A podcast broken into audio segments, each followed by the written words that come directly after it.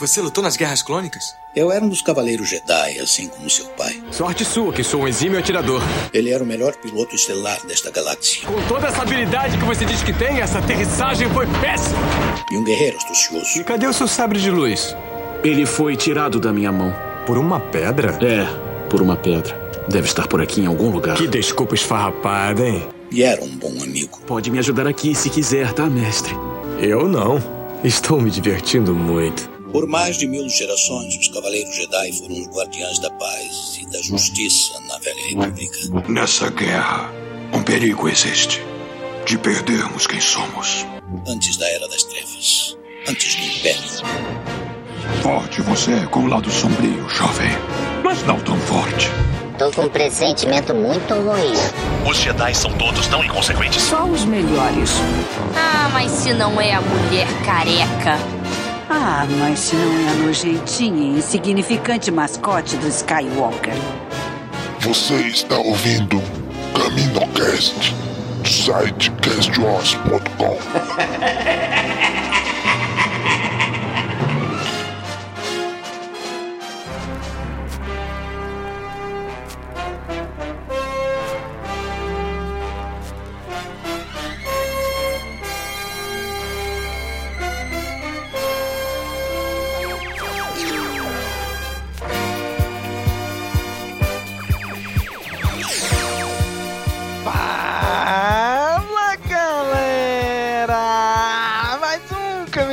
Começando, aqui é Domingos e hoje está aqui com a gente o Daniel. E aí, Daniel? Hoje a gente vai falar da pior obra relacionada a Star Wars que a gente já gravou aqui no CaminoCast desde o especial de Natal. Eita, Josh!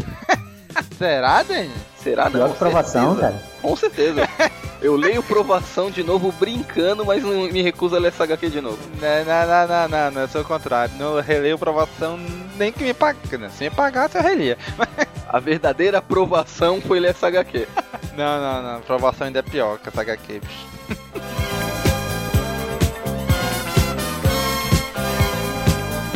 E tá aqui com a gente também o Nick. E aí, Nick? Fala, galera, aqui é o Nick. E, nossa, o Daniel, ele consegue convencer mais como vilão do que o Darth Vader dessa revista. Nossa, aí sim, velho. Hein? Nosso Sif aqui, o Daniel. Nosso cavaleiro Sif.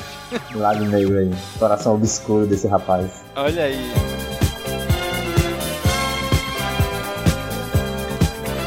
Muito bem, gente. Hoje reunimos essa galera aqui pra gente falar sobre algo que o Nick já vem há muito tempo pedindo, né, Nick? Vocês vão botar a culpa em mim mesmo, é? O importante é sempre achar um culpado. Eu teria vivido muito bem sem ter lido isso aqui. Gente, é importante. É o roteiro original. Vamos falar hoje sobre a HQ de Star Wars, né? Que saiu no Brasil como Star Wars, A Guerra nas Estrelas. Que é baseada na primeira versão do roteiro de George Lucas para Star Wars, lá em 74 ainda. É um roteiro ainda que tu vê que mudou muito, né? Depois disso. Graças a Deus. Essa... É o que teria ido pro cinema se George Lucas tivesse dinheiro no bolso na hora. Eu acho que teria sido engavetado que nem o primeiro filme do Quarteto Fantástico. Não teria nem passado. Por isso que eu tô dizendo, se ele tivesse dinheiro no bolso, ia sair desse jeito, né? Claro que ele teve que convencer as pessoas e foi mudando e mudando. É sempre bom ter pessoas competentes ao seu lado pra não deixar você fazer merda. Nossa, cara. Começou, hein? Isso mesmo. Então vamos falar desta HQ agora.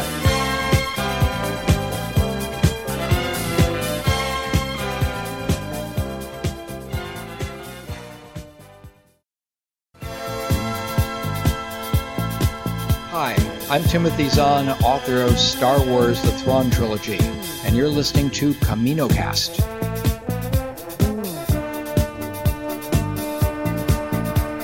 Cara, essa HQ foi... Assim, ela foi lançada em final de 2013, né, nos Estados Unidos. De setembro de 2013 até maio de 2014. E chegou relativamente rápido no Brasil, né? No ano seguinte, 2015...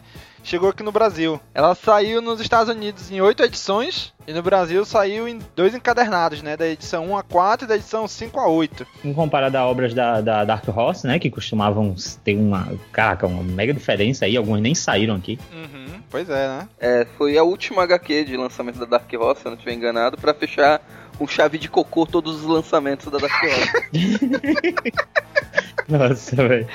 Eu tava em dúvida só entre essa de Star Wars e a HQ lá do Darth Maul. Eu tava em dúvida entre elas duas, mas Maul, eu acho que já era... Não era da Marvel, não? Não era da Marvel, é da Dark Horse. É o único material cânone da Dark Horse. Então fica a dúvida, eu não tenho certeza. Que eu me lembro, eu achava que era essa. Mas eu acho que é uma das duas e tem grande chance de ser essa mesmo. Daniel, quem é o escritor dessa HQ, Daniel? É o J.W. Rinzler. O que esse cara já fez, bicho? Nunca ouvi falar. Em HQ? Isso. Eu só. Nunca ouvi falar nesse cara também. É a primeira e única incursão desse cara na HQ e já começou fazendo merda, né? Sim. Não, eu ouvi o nome do indivíduo, fui dar uma pesquisada pra saber quem ele é. Ele trabalha dentro da Lucasfilm já há um bom tempo, ele foi editor dentro da coisas relacionadas a Star Wars e já escreveu alguns livros de não ficção, de bastidores, essas coisas. Mas com HQ, essa foi a primeira vez que ele fez uma HQ e o cara não saiu muito bem. Quem sabe não seja ele o grande culpado de ser uma merda. A gente tá procurando achar o culpado pra isso. Eu ainda acho que o George Lucas tem grande parte nisso. Com certeza. Ele escreveu o roteiro dele. Então, mas quando tem gente competente do lado dele, consegue mudar as cagadinhas lá do roteiro dele, sai coisa boa que foi o filme. Aí esse cara não, acho que ele pegou o rascunho do jeito que tava, ó, desenha isso aqui. Só organizou em ordem cronológica e mandou desenhar. Eu acho que ele não fez realmente um trabalho de roteirista. Posso estar falando merda, né? Mas a falta de experiência dele com relação à mídia, história em quadrinho, pode ter pesado também, né? É, deve ter sido mesmo. Pois é. Mas aí o George Lucas ajudou bastante também a ser ruim. Ah, eu vou concordar mais ou menos com vocês, né? Porque, assim, eu não acho que seja de todo ruim. Eu não acho que seja esse grande toleto que vocês falam. Eu acho que da metade pro final eu acho bem ruim mesmo. Tanto que você perde a vontade de continuar lendo. Eu já tinha tentado ler, li a primeiro encadernado inteiro, gostando bastante, mas o segundo, cara, foi bem difícil. Eu já penso de outra forma, Nick. Se isso que você leu na HQ, colocado dessa forma que tá na HQ, no filme e sido lançado na época, no lugar do que foi lançado, você acha que hoje a gente estaria gravando esse programa? Não seria não. Tu acha que esse filme iria ser lembrado por alguém? Tá bem diferente e não teria feito esse sucesso todo. Os piores filmes do ano, os maiores fracassos de bilheteria. Ah, e assim também, né? Porque assim, a gente no processo de escrita, ele vai aprimorando, né? Então o cara foi o primeiro roteiro, depois foi lapidando, foi melhorando e saiu o que a gente viu como A Nova Esperança, né? Mas pro primeiro roteiro realmente tá bem diferente e não teria feito esse sucesso todo que Star Wars fez se fosse esse, né? Que tivesse ido pro cinema. Mas assim, apesar de tudo, é interessante ler o quadrinho, justamente para quem conhece a obra, claro, e poder ver esse paralelo, como foi essa primeira ideia, e ver personagens que a gente conhece sendo retratados de forma diferente, né, no quadrinho, ou personagens que são outros personagens, só que com o mesmo nome de personagem que a gente conhece, sabe? É, realmente isso daí é o grande ponto positivo, único, né, eu acho, você começar a ler e ver, esse personagem se tornou outro. Tem legal também. Ah, não, a arte é excelente. Já pode ver. É. Pois é, o desenhista é o Mike Mayhill. Não sei se é algum parentesco com o Peter Mayhill, do Chewbacca. Mas esse cara já tem uma boa experiência com Star Wars, né? Vocês conhecem? Vamos chamar a partir de agora de Chewbaquinha. Vamos chamar o desenhista agora a partir de agora de Chewbaquinha. Olha aí, hein? Vocês conhecem algum outro trabalho dele? Eu sei que ele trabalhou na Marvel, acho que ele fez desenhou HQ da Mística, acho que fez alguma coisa na Liga da Justiça. É, ele fez coisa na Liga da Justiça e Vingadores. Então, eu acho que ele fez um HQ da Mística também, acho que foi um one-shot, foi uma série mensal. De nome, ele é bem conhecido dentro da indústria, né? É, ele tem bastante coisa feita em Star Wars. Além dessa HQ, tem a HQ Star Wars, né, de 2015, que saiu pela Marvel. Ele tem participação no Lando, no Império Despedaçado, no Vader Down, do Despertar da Força lá, da HQ, de várias HQs de filmes de Star Wars. Eu já vi algumas artes dele dos X-Men que eu tô revendo aqui, principalmente essas dos X-Men First Class, assim, que eu realmente já tinha visto. Ele legal, chegou, né, a trabalhar pra indústria do cinema também, fazendo concepts, eu acho, o filme do Quarteto Fantástico. É, a arte dele tá mais pra conceito. Ele também costuma ser chamado pra esses trabalhos no cinema. Procurando a arte dele aqui, você vai achar mais posters, assim, concept, do que realmente ele desenhando um quadrinho. Então, a arte dele é muito boa. Os desenhos deles, pô, são excelentes. Só que eu acho que por causa do roteiro, por ser rascunho, um apanhado de várias coisas meio, acho que acredito que incompletas, de vários filmes diferentes, eu acho que acabou não prejudicando a narrativa dele na hora de desenhar. Pois é, a arte dessa HQ é muito boa, cara. Ela é bem realista, ela é bem trabalhada, ela é bem feita mesmo. É, realmente parece um CD de fotografia, de concept, né? É, isso mesmo. Parece uma fotografia desenhada por cima, assim, uma coisa... Parece uma pintura e ele depois coloca uns traços, né? Isso mesmo. É muito boa, cara, a arte dessa HQ. Deve ter, com certeza, um nome específico pra essa técnica e a gente tá aqui sendo burro. E a gente sendo a gente. Embora seja um pouco diferente, eu acho que lembra um pouco a arte do Alex Maliv, que a gente já falou aqui de outras da HQ do Lando. Não achei muito, não. Parece ter sido dele essa capa da Star Wars 15, que é aquele episódio do Obi-Wan, que a cada 5 é uma HQ do Obi-Wan, né? Antes. Uhum, sim. Tem uma capa que parece ser dele também. Obi-Wan, inclusive, que eu acho bem parecido com o desenho do Luke Skywalker dessa HQ. Eu acho ele meio parecido com o Obi-Wan do Clone Wars, sabe? Vocês acharam também, assim? Sim, sim.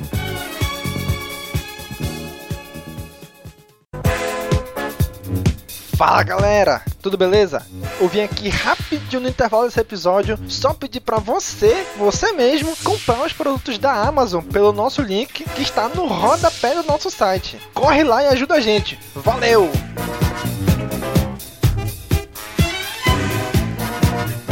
Mas vamos lá, Nick. Incorpore agora aí que é o narrador lá do Clone Wars. E traga-nos uma sinopse, a abertura desta HQ. Até a recente grande rebelião, os Jedi Bendu eram os guerreiros mais temidos do universo. Durante 100 mil anos, gerações de Jedi aperfeiçoaram sua arte como os guarda-costas pessoais do Imperador. Foram os principais arquitetos da invencível Força Espacial Imperial, que expandiu o Império por toda a galáxia, desde o Equador Celeste até os mais longínquos confins da Grande Fenda. Agora, esses lendários guerreiros estão quase extintos. Um por um, foram caçados e destruídos como inimigos do novo império por um feroz e sinistro grupo de guerreiros rivais, os Cavaleiros Sith. É engraçado que o Nick foi lendo aí, eu acompanhando aqui na HQ, né? No final ele fala assim, um por um foram caçados e destruídos. Só que o foram caçados, eu foram tá numa linha e o caçado está no início da outra. Aí quando eu voltei rapidinho pro início da linha, eu li, foram cagados. Um por um foram cagados e destruídos. A HQ toda, né? Foi cagada. Cara, mas aí, essa HQ, ela começa... É legal que, como a gente falou, né? Que tem muitos nomes, lugares, tal, que a gente conhece, mas que aqui são outra coisa, né? Por exemplo, a HQ começa, eles estão na quarta lua de Utapau. Cara, Utapau só veio aparecer no último filme da Exalogia. O último filme lançado, né? No episódio 3. Olha o tempo, desde 74 ali o George Lucas já tinha esse nome e só veio usar em 2005, né? E eu achei muito legal o ambiente do lugar. E parece ser diferente, né? De como era o Utapau lá. Sim, é bem diferente. Tem até um pedaço de uma nave caída que parece até a Millennium Falcon ali. Sim, parece, verdade. Atrás do menino... Do menino Anakin, e temos aí já um personagem, né? O Anakin. Uhum. É Anakin, não Anakin. É o primeiro nome, né? Isso, não é a Ana, é o Annie. E ele tá meio... um pouco assim, não tanto, mas ele tá meio scavenger aqui, né? Tá meio Rey. Isso, é mesmo. Aliás, quando ele entra na nave, velho, quando ele entra falando, né, com o pai dele, ele tá a cara da Rey, cara. Presta atenção aí, a expressão do cara. Caraca, bicho, é engraçado. Aí o pai dele tá ali sentado com o irmão dele. Agora, caraca, esse irmão eu achei muito parecido com o Luke. Com o Mark Hamill mesmo, né? Novo. Esse irmão dele que tá sentado. Parece um Luke. Acho que é Dick, o nome dele, eu acho. D-E-A-K. Dick, acho que é isso. É, que nome escroto, né? Pois é. É o mesmo. Pra nada, né? Que página seguinte já morre, né? Nem ele morre e aquela sensação de importância. Nossa. Ah, morreu, tá, vamos embora, deixa aí. E no pior que no começo dá toda aquela... Não, o moleque é um gênio, ele tá superando, é bem melhor que o irmão dele. Pois é. É porque fica uma coisa que esse Anakin é meio tapado, né? Às vezes fica parecendo que é uma pessoa meio tapada. É meio merda, né? Ele é meio merdão, né? É moleque ainda, né, bicho? Ele parece ter o quê? Uns 12 anos ali? 10, 12 anos? Ele é o carinha que quer impressionar, né? É, isso mesmo. Aquela época que a gente quer mostrar que sabe fazer as coisas e tal, e não sabe nada ainda.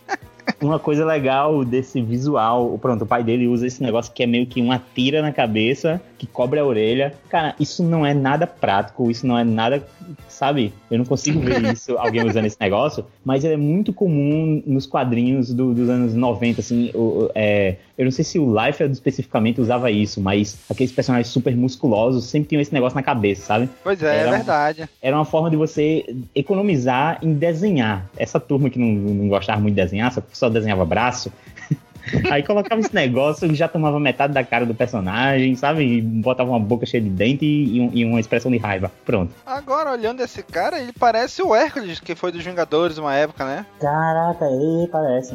Caraca, agora que tu falou aí, eu lembrei dele. Caraca, parece o Hércules, bicho, igual. É, eu acho que o Hércules usa mesmo esse negócio na cabeça, não usa? Usa esse negócio. O cabelo assim também. A cara é igual, a barba é igual, tudo é igual, bicho. É o Hércules, verdade. Caraca, bicho. Eles estão lá escondidos, vamos dizer assim, escondidos nesse planeta, né? Aí chega um guerreiro Sith, um cavaleiro Sith pra achar eles. Aí o pai vai lá na nave, os dois filhos ficam pra trás, o guerreiro Sith acha os dois e mata o moleque mais novo, né? E o pai volta voando, né? E dá-lhe, antes de cair no chão, ele corta no meio. Ah lá, o Obi-Wan cortando Darth Maul. É, referência ao episódio 1, cara. É doido, bicho. Cortou no meião mesmo. Só queria saber como ele fez isso, né? Pois é. Ele pula de um lado, corta o cara no meio e cai do mesmo lado. Pois é, não tem como, né? E todos os sabres de luz são vermelhos, né? Todos eles têm sabre de luz vermelho, não tem diferença de cor. Com exceção dos Stormtroopers, que é branco, né? Ou é um azul, é meio branco, branquiçado, não chega a ser azul. É um branco com alguns... branco azulado. Mas essa decisão de matar o menininho, cara, é bem pesada, assim. Puta, eu não senti falta nenhuma. Você não se importa com o moleque. Ele morre, tu não se importava com ele antes, vai se importar depois. É, de cara, mas é tipo... Nem é que é no começo da história também, né? Tá lá, você fica uma coisa que o menino tem, sei lá, o menino tem muito potencial, fica aquela coisa... Começou a história agora, né? Você vê a relação ali deles rápido, mas, porra, o cara perdeu um filho mais novo, assim, e tal. Achei bem pesado. Tanto também, que depois achei, ele segurando o menino, assim, a expressão dele, porra, bem... Pois é, o cara chegou ali, ele... Passou o sabre no peito do moleque, assim, rasgando, né? Aí o pai depois fica triste com ele. É engraçado esse Anakin, eu não sei se o cara que desenhou tem... Num quadro ele tá com a cara de triste, no quadro seguinte ele tá com cara de raiva. Eu pensei assim, né, pô, ele tá... Ficou com ciúme do pai e com o irmão, né? Aí no outro quadrinho não, ele já tá normal de novo, já tá triste de novo, tá com cara de nada. Ele tem que pedir uma desculpa, assim, como se ele tivesse se culpado por isso. Ah, ele tava atuando que nem o Ed Chris, hein, pô. Ai, bicho. Aí o pai, ele dá aquele estilo funeral de viking, né, eu acho. Que queima o corpo, assim, né? Aí queima o corpo do filho, deixa lá, algo que é relativamente comum em Star Wars, né? Os Jedi queimam, os outros Jedi quando morrem, o Luke queimou o Darth Vader no episódio 6, né? O cara morre e taca fogo. Vimos aí que no espaço do universo Marvel também é comum, né, fazer isso. Pois é verdade. Aí ele mata o moleque, ele queima o moleque e vai embora, né? E é engraçado que eu pensei que ele tava chorando. Mas aí eu fiquei em dúvida se aquilo no rosto dele é um choro, é lágrima escorrendo, ou se é uma marca que tem no rosto dele. Não, eu acho que ele tem uma marca, mas ele tava chorando também. É, os dois. É, os dois, sim. Caraca, que ele misturou ali esses dois no traço, eu fiquei em dúvida. Não, é porque quando você chora, a lágrima faz um caminho, e como tinha cicatriz, a lágrima seguiu pelo caminho da cicatriz. Faz sentido. É verdade. É engraçado que a gente vê depois os Star Destroyers. Tu vê 4 logo na próxima página, né? Porra, os Star Destroyer, quando tu vê, não, são caças, né? Tamanho de caça. Pois é, né? São caças no formato Star Destroyer e eles estão em Alderaan, né? É, que é a capital do Império, né? É, pelo menos isso ele manteve. Não, pô, Alderaan não é a capital do Império. Coruscant é a capital. Coruscant. É, no início eu também confundi. Eu falei, olha, mantiveram. Depois eu falei, não, pera lá. Não, pô, Alderaan que foi destruído. Aí aqui tem um personagem fazendo... Aliás, tem um Sinestro, né? Do Lanterna. Tá igualzinho. Só não é vermelho. É. Não, ele é uma mistura do Sinestro com o Doutor Estranho, cara. Vê isso aí. Pois é, eu olhei a roupa dele assim, rapaz, tá vestido de Doutor Estranho, bicho. Mas as referências não acabam por aí. Esse discurso dele que ele tá fazendo pra essa galera, e depois tem esses Stormtroopers levantando as armas, tá muito o Hux lá no The Force Awakens. É, pensa a mesma coisa. É muito parecido, o cenário é uma coisa meio branca, assim, com aquele símbolozão atrás. É bem, achei bem isso mesmo. E é isso aí, o Imperador, né? É, aparece aí e falou, né? Só isso aí mesmo. Eu acho que tem uma coisa nesse quadrinho que é como se ele misturasse o Star Wars clássico com o Star Wars da nova trilogia que já não é mais nova, as prequels, né? Meio que mistura algumas coisas, tem as coisas da trilogia clássica, as naves assim, os planetas, mas as cidades assim, meio que dá a entender, parece um pouco com os episódios 1, 2 e 3. É, e casa com aquela história, né, que o pessoal dizia que o George Lucas começou pelo episódio 4 porque não precisava de tanto dinheiro pra fazer quanto precisaria pra fazer o 1, 2, 3, né? Realmente, aí casa com isso. Agora eu achei esses soldados aí, esses Stormtroopers aí, igualzinho aqueles soldados do Jogos Vorazes. Eu não lembro. É, eu também não tá na minha mente, Jogos Vorazes. Tá muito igual, cara. Eu assisti todos os 4. Os 4 filmes? É, os 4 filmes e tá muito igual, cara. Eu não vi os últimos 2, mas eu lembro de ter visto o trailer e eu me lembro de os soldados serem brancos, assim, serem meio Stormtrooper, mas não tô lembrando especificamente da aparência. Aí na próxima página aparece o Bale. Que eu achei que ia ser, né? O Jabba. Pois é, né? Parece. Caraca, é verdade. Muito parecido com o Jabba, aquele original lá, né? Conversando com o Han Solo. Caraca, parece mesmo. E temos aí o Whitson, né? Que até então ele aparece aí e tu... nada pra ele, né? É, dá pra ver que ele é um cara meio, assim, que comunica as coisas, né? Ele tá lá sacando o que tá acontecendo, repassar informação, é um cara de campo. É, só depois que tu vai ver que ele realmente tem alguma importância, né? Porque ele aparece aí e acabou-se, né? Tanto que a primeira vez que eu li, quando ele apareceu lá na frente, eu falei, rapaz, de onde tu apareceu, bicho? Do nada. Aí depois já lendo, eu falei, rapaz, esse cara aparece aqui só numa página rapidinho, só pra nada, né? Só pra dizer que ele já existia. Ah, é um dos inúmeros buracos que tem esse HQ. É, e na página seguinte nós temos já o Darth Vader, vilão de máquina de fliperama, né, cara? Ele é todinho assim, algum vilão final do The King of Fighters ou algo assim. Não, sério, não dá pra chamar ele de vilão nessa HQ. Ele não faz nada! É, cara, não faz não. Ele só tem o traço de vilão, assim, o desenho de vilão. Porque agir mesmo não faz nada. E é engraçado que algumas coisas aí nessa HQ, né, casam muito com o que realmente a gente viu no cinema, né? Por exemplo, os Jedi são considerados pelo Imperador traidores, né? Igualzinho como a gente viu lá no episódio 3 também, como o Palpatine fez, né? O Darth Vader, ele é capanga desse cara aí, desse... Rapaz, não vou saber pronunciar esse nome. Oedak. Que ia ser o governador lá do Senhor Aquilai, onde eles foram, né? Era meio Tarkin aí, né, nessa parada. É, realmente, parece um pouco o personagem que a gente vê que ser o Tarkin, né? Mas a gente vê que existe um Tarkin lá na frente, né? Que já é outra coisa. É, que é um sacerdote lá de Aquilai, que não tem nada a ver. É verdade. O Tarkin a gente viu. Na mesma sala aí nós temos um daqueles vampiros de Blade, aquele vampiro gordão, lembra dele? Pois é. Caraca, é engraçado que, não sei se vocês perceberam, que nessa HQ, o Chewie e o Chewbacca são personagens diferentes. Sim, é verdade, eu percebi isso. O Chewie é um piloto humano da Jackline, né? Ele e o Mace. Não é o Windu, é o Mace.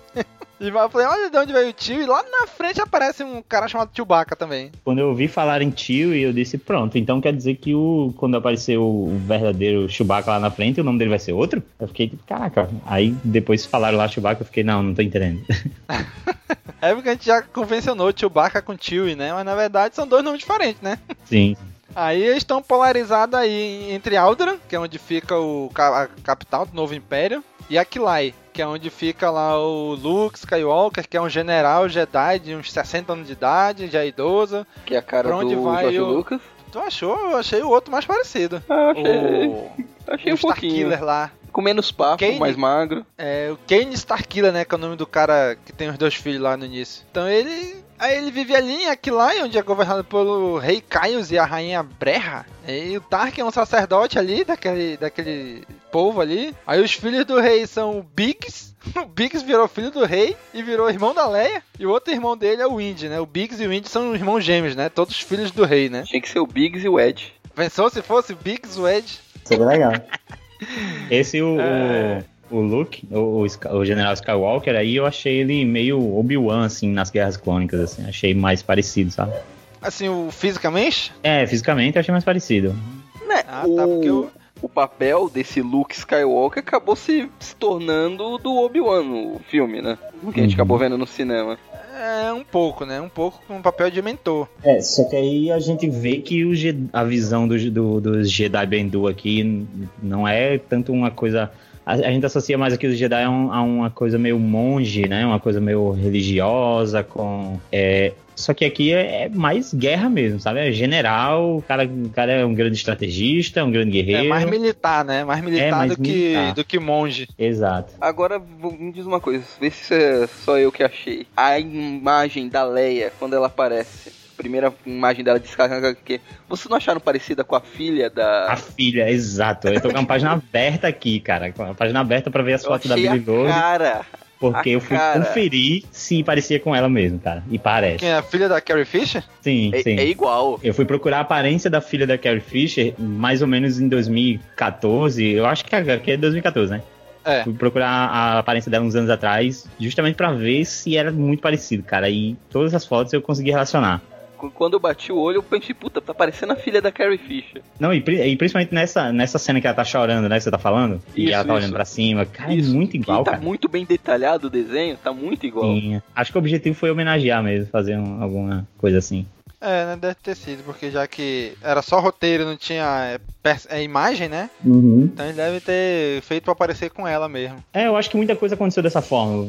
Alguns personagens foram aparecendo que tava descrito, chega um personagem tal, os caras foram... o Bale, talvez não tivesse uma descrição de como ele era, disseram, taca lá o Jabba lá, daquele... o Jabba do filme Legends. Aham. Uhum. Faz isso aí e vai mudando aí esse personagem, vai homenageando. Uhum. Até pra criar uma conexão, entendeu? Pra você não ver uma coisa tão estranha mesmo. Você criar uma conexão ali. Pois é, e aí quando chega o Kane lá no planeta com ele, vai conversar com o Luke e fala, olha, que bom que tá você, nós somos os últimos Jedi e tal. Eu gostei da educação deles quando chegam empurrando todo mundo, sai pra lá. Pois não é? É chute, é murro na cara. É assim que os Jedi são aqui, né? E pior que você tá olhar, o pai, o Kane, né, tá bravo, apontando o dedo na cara de um e tal, e o Anakin parece que tá meio vergonha alheia ali atrás. Depois, tipo, desculpa aí, galera, gente, meu pai bebeu um pouco hoje. Foi mal, papai é assim mesmo. Vocês deviam... Não, os caras falam, não, vocês deviam ver como ele chega em casa, né, tipo assim. Meu Deus, cara. Aí quando ele vai entrar numa sala de reunião pra conversar só os três, né, ele revela que ele é o Robocop, né? Só tem a cabeça e o braço direito, né? O resto tudo é máquina, né? É, pai, lembra algum Darth Vader de verdade, não esse que tá nessa merda. Olha aí, é. Aí, né? Cara, eu achei mega show-off, assim, da parte dele, sabe? Tipo, não, eu não sou mais aquele guerreiro, não fale isso, você, né... Você é um grande guerreiro, ele... Eu não sou mais aquele Starkiller. Aí o show-off da porra meteu o braço na mesa pra destruir mesmo o braço, pra mostrar que era robô. Caraca! Pois é, destruiu o braço, destruiu a mesa. Ele levanta, arranca assim a camisa, rasga a camisa, né? Eu falei, eita, o cara é meio temperamental, né, cara? Deve ter sido difícil ser filho desse cara. Pois é, cara. Foi um show-off... demais ali, né? Ele vai terminando, cara, foi mal, desculpa, que eu tô perdendo a paciência mesmo, eu tô morrendo e tal. Mas assim, apesar do lance meio teatral, assim, eu acho até bem legal, assim, todo esse exagero, sabe? Meio que quando você compra a proposta, eu acho legal, você compra a proposta que, como o Dani até falou em off aqui, cara, é filme B, sabe? Quando você compra essa proposta, você aceita todo esse exagero aí, esse teatro.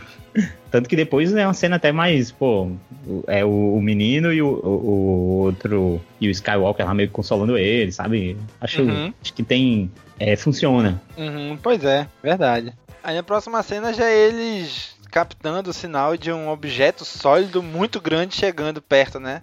Não, mas não pode ser uma nave, é muito grande pra ser uma nave, pode ser um meteoro, não sei o quê. Aí tu diz, já vi essa história, vi essa conversa em algum lugar, né? Uhum. Aí o cara vai... Aí o Luke, ele tá tentando convencer o rei de, vamos dizer assim, de decretar estado de guerra, pra poder ele agir o que ele precisa agir, né?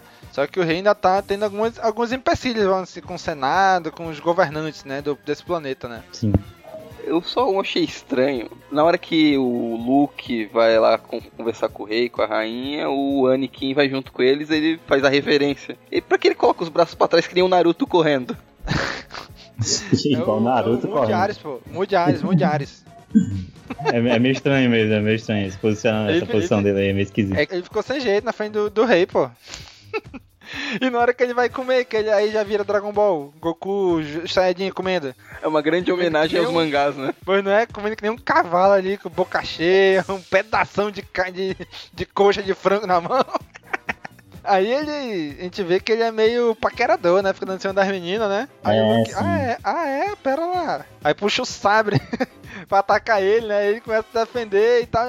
É, você é bem treinado. Mas olha, rapaz, tem que ter um propósito em mente, bicho. Tem que ser disciplinado, uma coisa que teu pai não tinha, não sei o quê. É, deu pra ver que ele era uma coisa meio Kirk lá, né? Aham. Uhum. Passava o rodo geral, assim, e ele, opa, peraí, cara, você quer ser um Jedi, vamos focar aqui. Apesar que até aí não ficou bem claro o que é ser um Jedi. É, não, você é ser um guerreiro. Nada, você quer ser militar.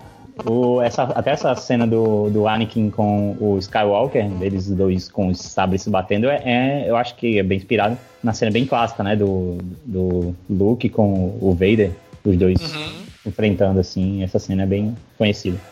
Aí é quando reaparece o tal do Whitson de novo, né? Todo arrebentado e tal, dizendo que tem uma fortaleza gigante a caminho, né? Aí o Luke manda o Anakin ir levar a Leia e resgatar a Leia. Você olha, vai pegar a Leia, que ela tinha ido pra outra cidade estudar, né? Vai pegar a Leia, que ela tá em perigo, ela é a próxima regente, né? Se o pai morrer, quem vai assumir é ela, então tem que trazer ela em segurança. O melhor resgate. Aí o Anakin chega lá, bora, vai comigo, esquece tudo isso aí, deixa tudo aí, vamos embora. Ele vai puxando ela, que nem um ogro, né? Ela, ei, pera lá, que já bem, não vou não, rapaz. Aí o que ele faz? Que qualquer cara faria, né? Dá um soco na cara dela. Caraca, bicho. Mas que ideia, cara! O cara é um Jedi, pô. O Jedi, ele foi treinado pra isso. Caraca, bicho, ela não para de falar e ele para como dando um soco na cara dela, desmaiando e levando ela. Por isso que ela se apaixona por ele. Tá que pariu. Quando eu falo que é ruim, ninguém bota vocês com quem tentando defender esse tipo de coisa. Você defende agressão à mulher. Nunca, bicho. Nunca defende agressão à mulher. Mas a primeira coisa que eu vi essa cena foi disse, isso não vai funcionar, cara. Nem ia funcionar num filme aqui. Não sei, num filme da década de 70, não sei. Hoje não funcionaria, não. A década de 70, não sei, talvez. É verdade. Aí chega... Mas, assim, a partir do momento que se coloca a personagem como uma personagem guerreira e tal, a galera nunca se importa muito com o fato dos dois estarem brigando e tudo mais, beleza. Mas aqui temos a filha do rei e tal, o cara dá um puta soco na cara da menina, pô. O mocinho dando um soco na cara da mocinha, porra. É, tá ligado? É meio... E é o pseudo casal romântico do filme. Né, relação abusiva, né, já... É. Vê lá o episódio 2, Ataque dos Clones. Como é que o Anakin se declara pra Padmé? Olha, esse negócio, tá me corroendo. Me diz logo, tu gosta de mim? Tu tá afim de mim ou não? Me diz logo que eu quero saber. Porra, que declaração, né, bicho? A gente já sabe por quê, né? Os Jedi ficam com esse negócio de, não pode ter sentimento, os meninos crescem sem saber lidar com isso. Aí quando vai se declarar é assim, é dando soco, é ameaçando, chantageando, é todas essas coisas. Mas na HQ já ficou claro alguns quadros atrás que ele sabe lidar com a mulherada. Pois é, safadinho. É, porque não mostrou o soco que ele tinha dado antes naquela primeira menina. Né? Deve ter sido isso, só pode, cara. Ai, cara. Aí chega a Estrela da Morte, né? O que seria a Estrela da Morte? E vai uma frota de 6 navezinhas atacar a Estrela da Morte. Umas puta nave feia do caralho. Pois não é, bicho? Não tem aerodinâmica nenhuma. Aí o Luke fica coordenando elas de longe, né, da base. E mesmo assim, parece que eles fizeram um estrago danado na Estrela da Morte, né? Ah, não foi aqui que ele tinha falado pra atacar uns pontos específicos? Ele tinha falado pra focar em algum... Ele meio que falou que eles usavam uma configuração lá... Esse quadrinho cheio de números, né? Assim, é muito 0, número. 1000 muito ponto, 1.11, essas coisas. São coisas bem específicas que a gente não entende e que quer dizer alguma coisa lá, né? Ó, ele fala, tem uma cena, que tem um quadrinho que ele fala bem assim, ó. O Luke fala, né? Parece que eles ainda estão usando uma configuração Quad e Tri-Station básica. Use uma defesa Ranger. Concentre-se nos portos de paradas em áreas fechadas. Tipo, o que tu tá falando, bicho? É aquele mumble jumble, assim, que na verdade é a única... o motivo de estar mostrando isso é mostrar que ele é estrategista, ele conhece a configuração que eles estão usando e, por mais que eles sejam poucas naves, eles conseguiram fazer um ataque eficiente por causa da coordenação dele, né? Do Skywalker. Não, e o mais legal não é isso. O mais doido não é isso. É o nome do esquadrão e dos pilotos, né? É o esquadrão diabólico e os pilotos. É o Diabo 1, Diabo 2, Diabo 3, Diabo 4. É. Na década de 70 isso não ia dar certo. É, bem melhor Rogue. Vamos lá, Diabo 1, Diabo 2, Diabo... Porra, diabo, mano. Bota um azul aí, um dourado. Melhora essa situação aí, cara. Falando agora aqui na cena que tem a Estrela da Morte, né? É, porque em nenhum momento eles falam Estrela da Morte, né? Eles falam de Fortaleza Espacial, Estação Gigantesca, né? Nunca usa o nome Estrela da Morte. Nem é tão grande assim, né? Eu não sei se pra vocês aí tá aparecendo nesse quadro que tem aparece as naves indo em direção a Estrela da Morte. Eu tô vendo que algumas naves estão pintadas de azul e outras eu tô vendo meio dourado, assim. Assim que eu falei, isso eu não sei se é isso mesmo. Acho que foi meio que homenagem aí, hein? Pode ter sido. Será? Olha aí. Pô, foi cagada do colorista como foi todo o resto da HQ. Nossa, nós temos um cético aqui entre nós.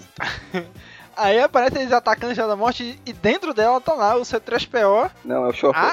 Aqui, eu acho que Chopper. É a C3PO, né? Sério, é um robô, não precisa ter sexo. Não, eu sei, mas ela tá bem mais feminina aqui, né? O traço tá bem feminino desse robô. Né, que é o desenho original, né? Que é bem esperado lá do Metrópolis. Isso que eu ia falar, aquele filme Metrópolis. Muito. Cara, é quase uma cópia. E o Chopper. E o R2 né? Um pouco menor e falando, né? Ele fala, né? Agora. E que nem o Chopper com aquela mãozinha. Pois é, né? É verdade. Da C3PO parece uma coisa meio. Eu não sei qual desses heróis japoneses é, mas parece uma coisa meio Ultraman. Não sei se é isso. Ultraman, acho que é Ultraman, eu acho. Spectraman, parece isso aí. Tem essa parada na cabeça? Aham, é verdade. E é engraçado, bicho. O R2 fala, cara. É muito estranho. A gente tá tão acostumado a ver o R2 não falando só aquelas chiadas, né? Aí de repente ele tá falando dos caras. Não tá errado, isso tá muito errado. É uma coisa que esse quadrinho perdeu, assim, é aqueles personagens que não falam e o outro entende, sabe? Tipo o R2 e o próprio... o Chewbacca depois vem, né, com isso.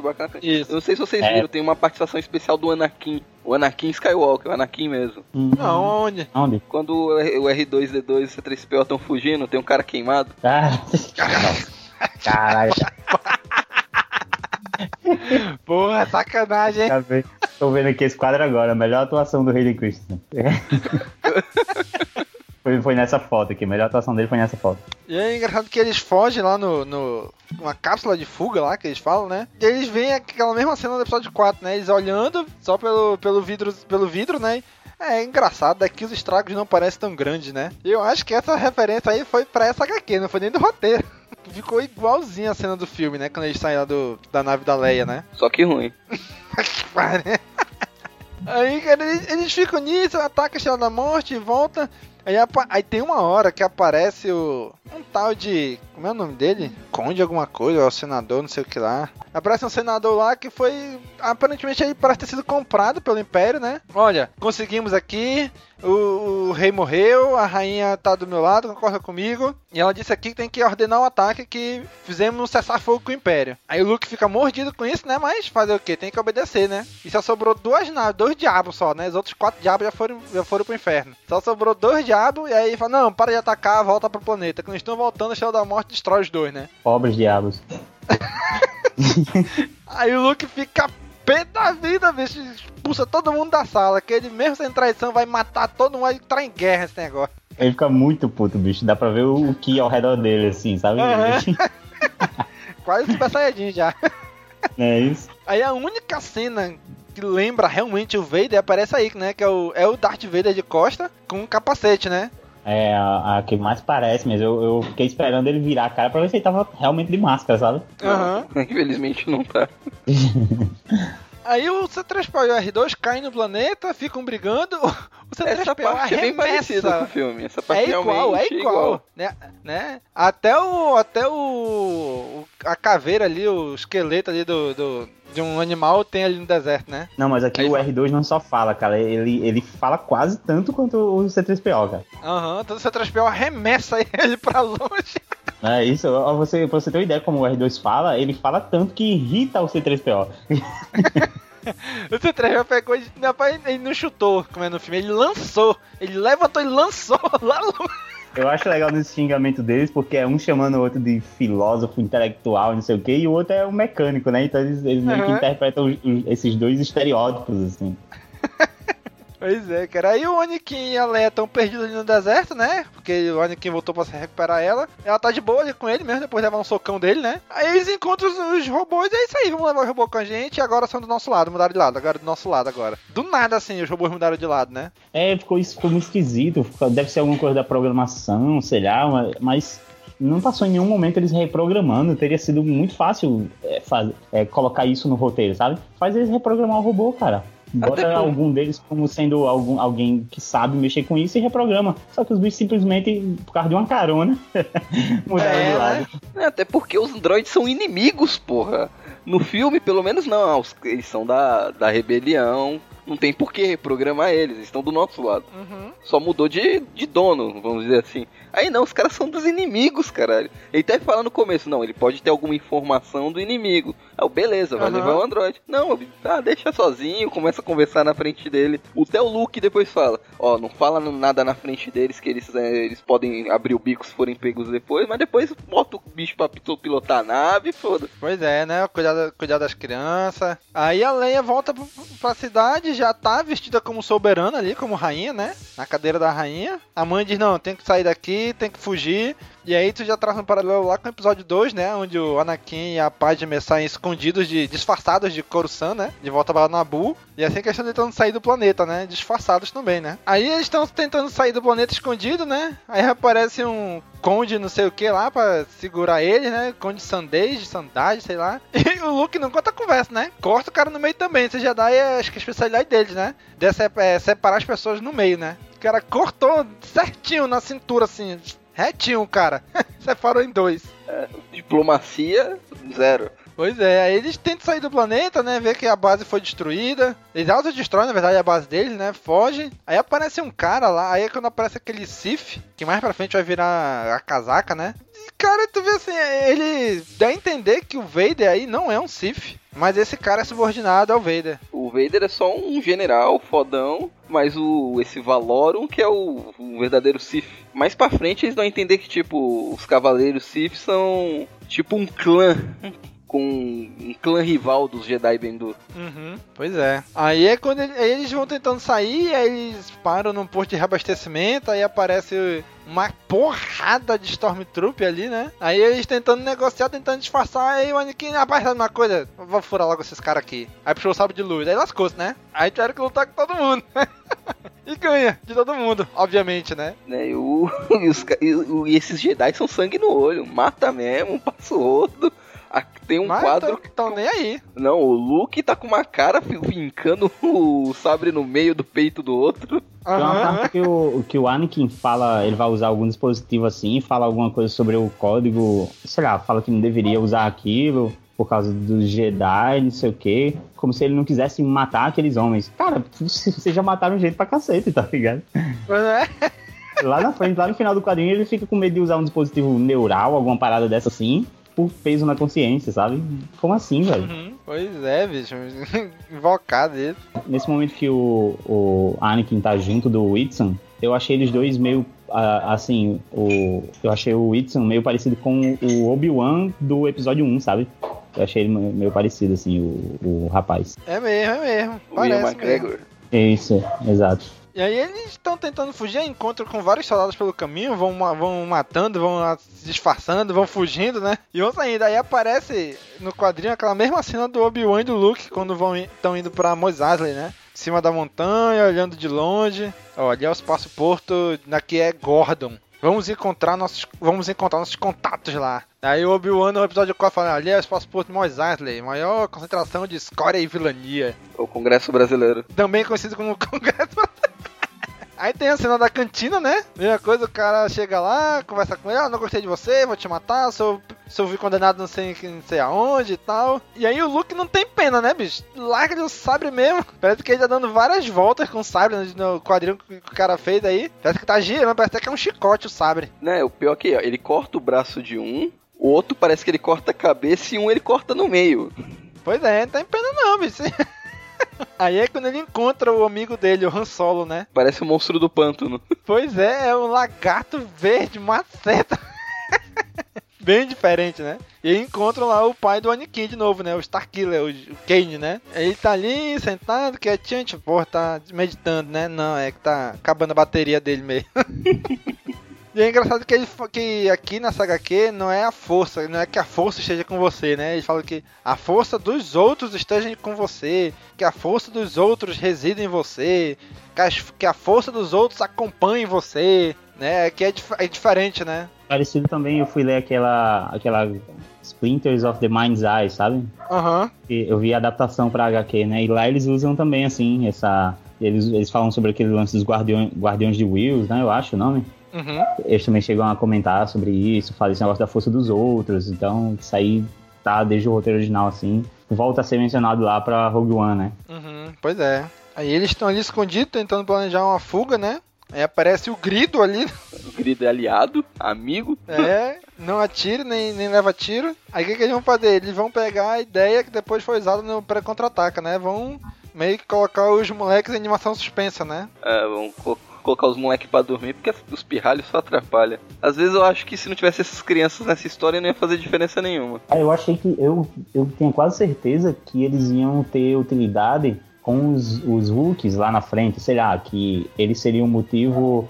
já que George Lucas gostava de criança e tal, acho que por algum motivo eles iam se perder da família, dos pessoal que tá guardando eles aí. E os Wookiees iam se encantar com eles de alguma forma e tal. Eu achei que esse seria o motivo das crianças, sabe? Trazer o Wookiee pro lado deles. Chega um momento que esquece que elas existem e não faz diferença. Elas tá ou não na história. E eu achei tão legal esse lance de bota o menino em animação suspensa. Tá sem a bateria pro menino e tal. Eu achei isso bem legal, mas... Foda-se os meninos depois, sabe? É, tem horas até que eles somem da história, né? Eles ficam lá parados no lugar, depois que eles vão lá pegar... Ah, tá aqui a casa dos moleques, vamos levar aqui de volta. É tipo, esqueci dos moleques, tem que colocar eles de novo na história. Aí coloca de novo mais uma ceninha. Aí um dos meninos, ele só tem uma bateriazinha lá pras cápsulas, pra um menino, né? Uhum. O outro, o pai do Anakin, eu nunca sei o nome dele. Ele... Okay. Starkiller. É, o Starkiller lá, o Starkiller pai faz outras de suas overacting, né? É. Faz outras de suas atuações lá, o cara chega e usa a minha e abre os peitos e arranca. Caraca, que isso, cara? Eu só consigo imaginar o Luke dizendo, pô, cara, peraí, vamos conversar. Menos, cara. Menos, cara. Na frente de todo mundo. Eu imagino o Kurt Russell fazendo esse papel. É verdade. E aí ele morre, né? Porque ele arranca a bateria dele pra dar pra um dos outro moleque que não ia ter pra cápsula dele, né? O Daniel falou do Kurt Russell, o Anakin seria o Beckham em 2003, né? Seria o David Beckham. Apesar que eu acho que o William Shatner ia dar uma atuação boa aí. Olha aí, hein?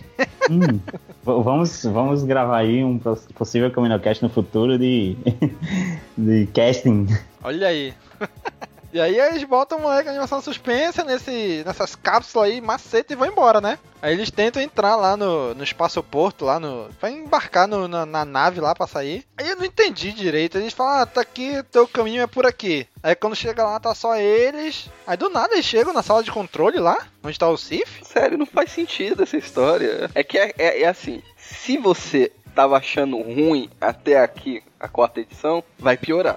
Se você tava gostando, tava ótimo. Se prepara que vai ficar uma bosta. Eu tava gostando absurdamente desse quadrinho. E no Brasil ainda casou melhor, né? Porque até a edição 4 nos Estados Unidos é justamente o primeiro volume aqui no Brasil, né? Sim. Então eu li o primeiro volume e eu achei, pô, meio chatinha a história, mas ok, dá pra levar. Né? E aí, incrível. Aí, cara, eu tava achando ok. Não tava achando incrível, tava achando ok. Bacana, dá pra ler. Cara, quando vai pra 2ª edição, 2º encadernado, que é do volume da edição 5 até a 8, aí, meu amigo, aí já era. Aí tu não entende mais nada, já começa tu não entendendo mais nada. Eu já tava achando ruim até a edição 4. Da 5 e diante, então é um merdalhão do cacete. Resumo do 2º volume é esse, cara. Eu não entendo mais nada a partir daqui e a gente vai comentar sobre o que a gente conseguiu abstrair. E é engraçado que nessa parte que eles chegam lá no... Eu acho que é um... Não sei, ali uma sala de operações, sei lá. É como se tivesse o chroma key ali atrás, né? Que tá a parede verdona, né? É isso que eu ia falar. Tá tão zoada a HQ. Tá tão zoada que ficou faltando até o efeito especial e tá com fundo verde. Publicar a HQ antes de finalizar, velho. Meu rapaz, tá faltando alguma coisa aqui atrás. Mas se você for parar pra ver, até a qualidade do desenho caiu. É, sabe o que é, cara? Eu acho que já chegou naquele ponto que os caras já tinham desanimado, já tinham perdido os direitos de Star Wars. Não, velho, eu acho que... Não, sério, vai ver, eles já estavam correndo pra lançar logo, porque realmente isso... A Disney já ia pegar os direitos de volta e eles tinham prazo pra lançar ele. Uhum. Provavelmente. Perdeu muito do lance que a gente tinha falado da arte dele parecer uma foto, parecer mais uma pintura. Cara, tem cena que não. Começou a ser um desenho, não ficou feio, mas o desenho ficou simplesão, sabe? Diferente do cuidado que teve no primeiro encadernado, no caso, nas primeiras edições. Uhum. Agora eu não sei porque eu comprei essas edições na época do lançamento, né? Eu só li a primeira edição e a segunda, vou ler depois, e nunca li. Ficou lacrado até hoje, até a gente ler pra gravar esse episódio. Então eu abri e, cara, a diferença da impressão do Cadernado 1 pro Cadernado 2, o 2 tá muito mais bonito. Assim, a cor tá mais viva, até a página eu achei melhor. Não sei se é porque a outra tá aberta há mais tempo, e essa eu só abri agora, né? Provavelmente. Mas eu achei, assim, a qualidade da impressão aqui da Panini melhor, no segundo encadernado. Nossa, mas, assim, o traço caiu... Não, mas o traço realmente caiu muito e comparado ao primeiro. Assim, os detalhes foi pro caralho, né, cara? Porque os Stormtroopers estão preguiçosamente rabiscados, cara. Tanto é que tá em fundo verde, tem fundo verde em cena. Nessa do fundo verde, então, os Stormtroopers estão um borrão ali, um boneco de massa ali no quadro. É, pô, os Stormtroopers estão sem detalhe nenhum, é só uns rabiscos de alguém usando armadura, só isso. Aí o legal é que a gente vê a primeira, única cena do uso da força, e é meio fake, né? É, só atrair a porra do sabre, né? E mesmo assim tem um pontinho vermelho na mão dele quando ele levanta, pode ser alguma tecnologia. É, exatamente. É, também pensei nisso. Primeiro eu tinha achado que era só um efeito pra dizer, sabe, que tá usando a força, mas depois velho, tá com cara de mentira. Uhum. Charlatanice aí do até achei porque o Han Solo vem pulando, assim, numa posição que tu nunca consegue acertar alguém nessa posição. Se tu pular assim na direção de uma pessoa, a pessoa der um passo pro lado, já era, tu se esborracha no chão, tu não vai conseguir acertar a pessoa, nem sentar, nem aterrizar bem, nem nada. Volta uma página e vê qual era a posição que o Han Solo tava antes de pular. Era impossível ele dar esse pulo. É, tem uma página que eu achei legal, que é o Skywalker e o Han Solo juntos descendo a porrada nos Stormtroopers até... É a página da bomba, que o Han Solo joga bomba, joga explosivo. Só que no primeiro quadro, cara, que pé é esse do Han Solo? Assim, parece feito pelo Frank Miller hoje, o desenho hoje do Frank Miller. Caraca, sabe? É verdade, ó. Que pé absurdo, cara. E a mão dele também, pequenininha também. Aham, muito tosco. É escola Liefeld, de pé. Escola Liefeld de anatomia e Frank Miller em 2016, né? O pé tá todo deformado. O dedão é quase um outro pé, bicho. Acho que o público entendeu agora. O cara tá com o dedão que é quase outro pé, bicho. Como é que pode isso? Pronto, o traço do cara só veio ganhar as características, um pouco das características da primeira edição, na página seguinte, que é quando o Luke tá jogando um Stormtrooper lá naquelas paredes elétricas, sabe? Aham. Uhum. Pronto, só ali que ele voltou a ganhar o traço característico dele, porque antes tava outra coisa, era outro desenhista. E botou o estagiário dele pra desenhar lá. Provavelmente colocou alguém pra cobrir ele ali, hein? É. Aí eles conseguem fugir, que eles estavam... O que acontece? Até então, eles estavam... O Luke e o Han Solo tinham sido presos pelos Stormtroopers, conseguiram soltar e foram atrás dos outros que estavam presos em alguma prisão lá, né? A Leia, o Anakin, o Winston... E conseguiram soltar, libertar todos eles, inclusive os droids, e... É isso aí, vamos embora, galera! Só que o Winston e o Anakin foram por outro lado, né? Atrás dos moleques que não sabiam onde estavam, né? Porque nessa hora os moleques sumiram, né? Tava aí, foram atrás da cápsula dos moleques aí. Foi na hora que ele botou o estagiário pra desenhar, o estagiário esqueceu dos moleques, e quando ele voltou pra desenhar... Rapaz, esqueceu dos moleques, bicho! Vou escrever uma página aqui pra eles atrás dos moleques. Aí eles vão, né? Aí as portas estão fechando e vai ter, tem um tal de um gás, alguma coisa, gás jai, negócio assim. Que os Sith são imunes, né? Que provavelmente é outra. São imune. Outra charlatanice. Provavelmente eles tomaram um antídoto. Vocês ligaram que o Anakin tá com um holocron na mão? Pois é, eu olhei aqui e falei, que dias que é aquilo, bicho? Parecia um holocron Sith, aí ele joga e na verdade dá um choque no pessoal. É os raios do Sith. É, caraca mesmo, né? Ah, eu acho que é nesse que ele fala, peguei um neuroparalisador, isso? Isso. Aí ele fala, não tenho certeza se é certo, se é ético e tal, usar. Aí, porra, quantos caras vocês passaram a faca até agora, né? Mas não é, do nada. Passar a faca é ético. Paralisar não, pô. Paralisar é sacanagem, pô. Cadê os direitos humanos, pô? Deve estar no código, do Jedi, né? Você pode descer a espada em quem for, mas não deve machucar por outros meios. Não, deve estar lá. Desmembramentos, empalamentos. Ok, paralisar não. Isso daí é uma pesada. Deixar o cara vegetando é foda. É, bicho, muita onda, né, bicho? Aí é um festival de atrapalhada depois disso, né? O Han Solo tá segurando ali a porta, aí o Rinzler vem correndo, show off fudido, né? Mas não é? O Han Solo segura nas costas. Aí o Rinzler vem correndo, se joga por debaixo da porta com o moleque, com a cauda do moleque na costa. Aí o Anakin fica pra trás, né? Bicho, não tem como. E o que os caras fazem? Puxam ele pelo pé, por trás. Meu amigo, na hora que puxa, ele dava de cara no chão e já era. Quebrou tudo a cara dele. É, e ele ainda tá com o negócio nas costas, né? Tipo, na posição que a porta tá ali, aquilo já não passaria mais, sabe? Aham, pega detalhes. Sério, tanta merda até agora, tu vai se preocupar porque o bagulho não passou na porta? Porra, tem um moleque ali dentro. Ainda deu tempo de muita coisa, pô. Passou o Anakin junto com o moleque nas costas, ainda passou metade de um Stormtrooper. Sério, se nem o roteirista lembra dos moleques, você quer se preocupar com os moleques? Alguém tem que se preocupar com as crianças, né? Pois é. Aí eles chegam na nave ali, que é igual a Tantive 4 ali do Bale, né? E da Leia. Aí eles fogem dentro dessa nave, que na verdade por dentro ela parece muito com a Millennium Falcon, né? Os detalhes que tem dentro dela. A cena deles chegando pra fugir na nave já é uma cena meio Millennium Falcon, né?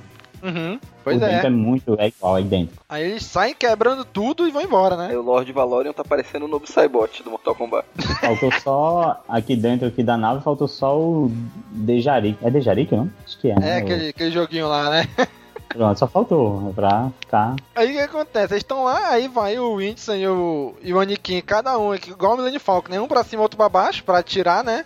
Cara, eles atiram onde tá o Anakin, que arrebenta tudo e o cara sai pro espaço, bicho. E sabe o que é mais engraçado? Ele sai voando pro espaço, né? Ele fala, não consigo respirar e tal. E tu vê que a nave tá toda velocidade, né?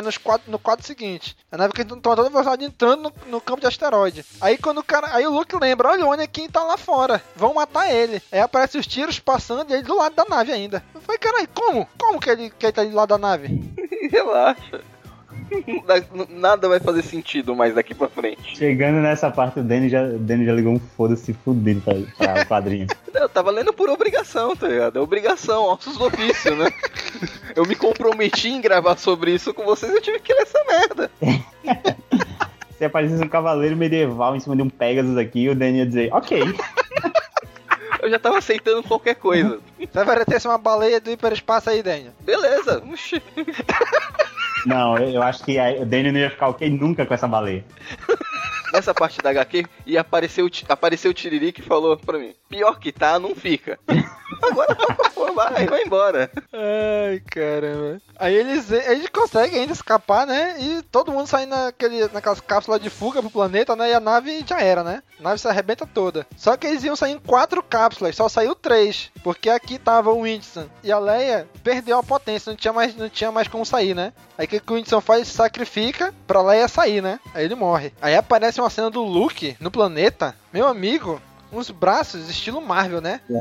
Gigantescos os braços do cara. Os braços do Cable, né? É. O cara tá o Cable todinho aqui. Ele rejuvenesceu uns 20 anos quando caiu no planeta. Se a gente falou que o quadrinho ia ficar confuso, meu, a partir de agora, mano, eu não consigo mais nem comentar mais sobre esse quadrinho. A gente podia terminar o cast já.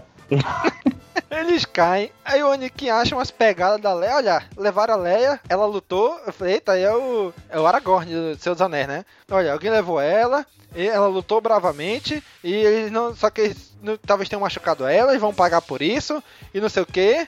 Vergonha, como assim? Só de ver umas pegadinhas dessas, você já sabe disso. É, agora ele tá no nível eu amo a princesa, né? Agora, tipo, antes era uma relação qualquer, assim, de arenga. E foi, tipo, uma relação ontem, eles se conheceram ontem. E agora o cara... E a gente pulou, né? A declaração de amor da Leia. Anakin, a gente precisa conversar, né? Eu queria te agradecer, eu te amo. Ele, que diabo é isso, velho? Ele, que diabo é isso, rapaz? Tá doida, mulher? É, o cara vai dizer, não, rapaz? É, então agora eu odeio você. Ele recusa, mas depois ele fala lá pro Whitson, ele fala, não, eu percebi que eu amo ela também, não sei o quê. E, cara, foi tipo ontem que vocês conheceram, cara, como assim? Ah, mas aquele soco foi marcante. É, foi, né, passaram por altas aventuras e tal. É igual o Thor com a menina, né, com a Natalie Portman, né? Aham. Uhum. Eu ainda acho que o Thor faz mais sentido. É, o Thor, verdade. Pelo menos é gostosão, pô. Porra. Ah, mas aí tem a coisa do tipo, né? Vai que faz o tipo da menina. Que o carinha mais tipo, cabeludo. Faz o tipo dela, aqueles que dá soco. Mulher de malandro, pô. Mulher de malandro.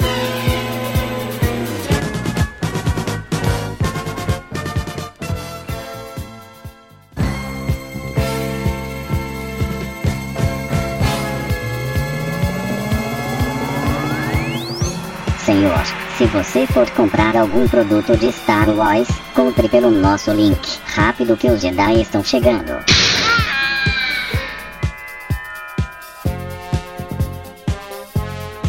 Cara, eles seguem, o Anakin segue na floresta lá procurando ela e acha um monte de caçador de recompensa. Aparecem uns bichos, uns macacão pendurado de cabeça para baixo, amarrado. Aparece o Boba Fett. Aparece o Boba Fett com a armadura cor de cocô. Aparece o Boba Fett laranjada.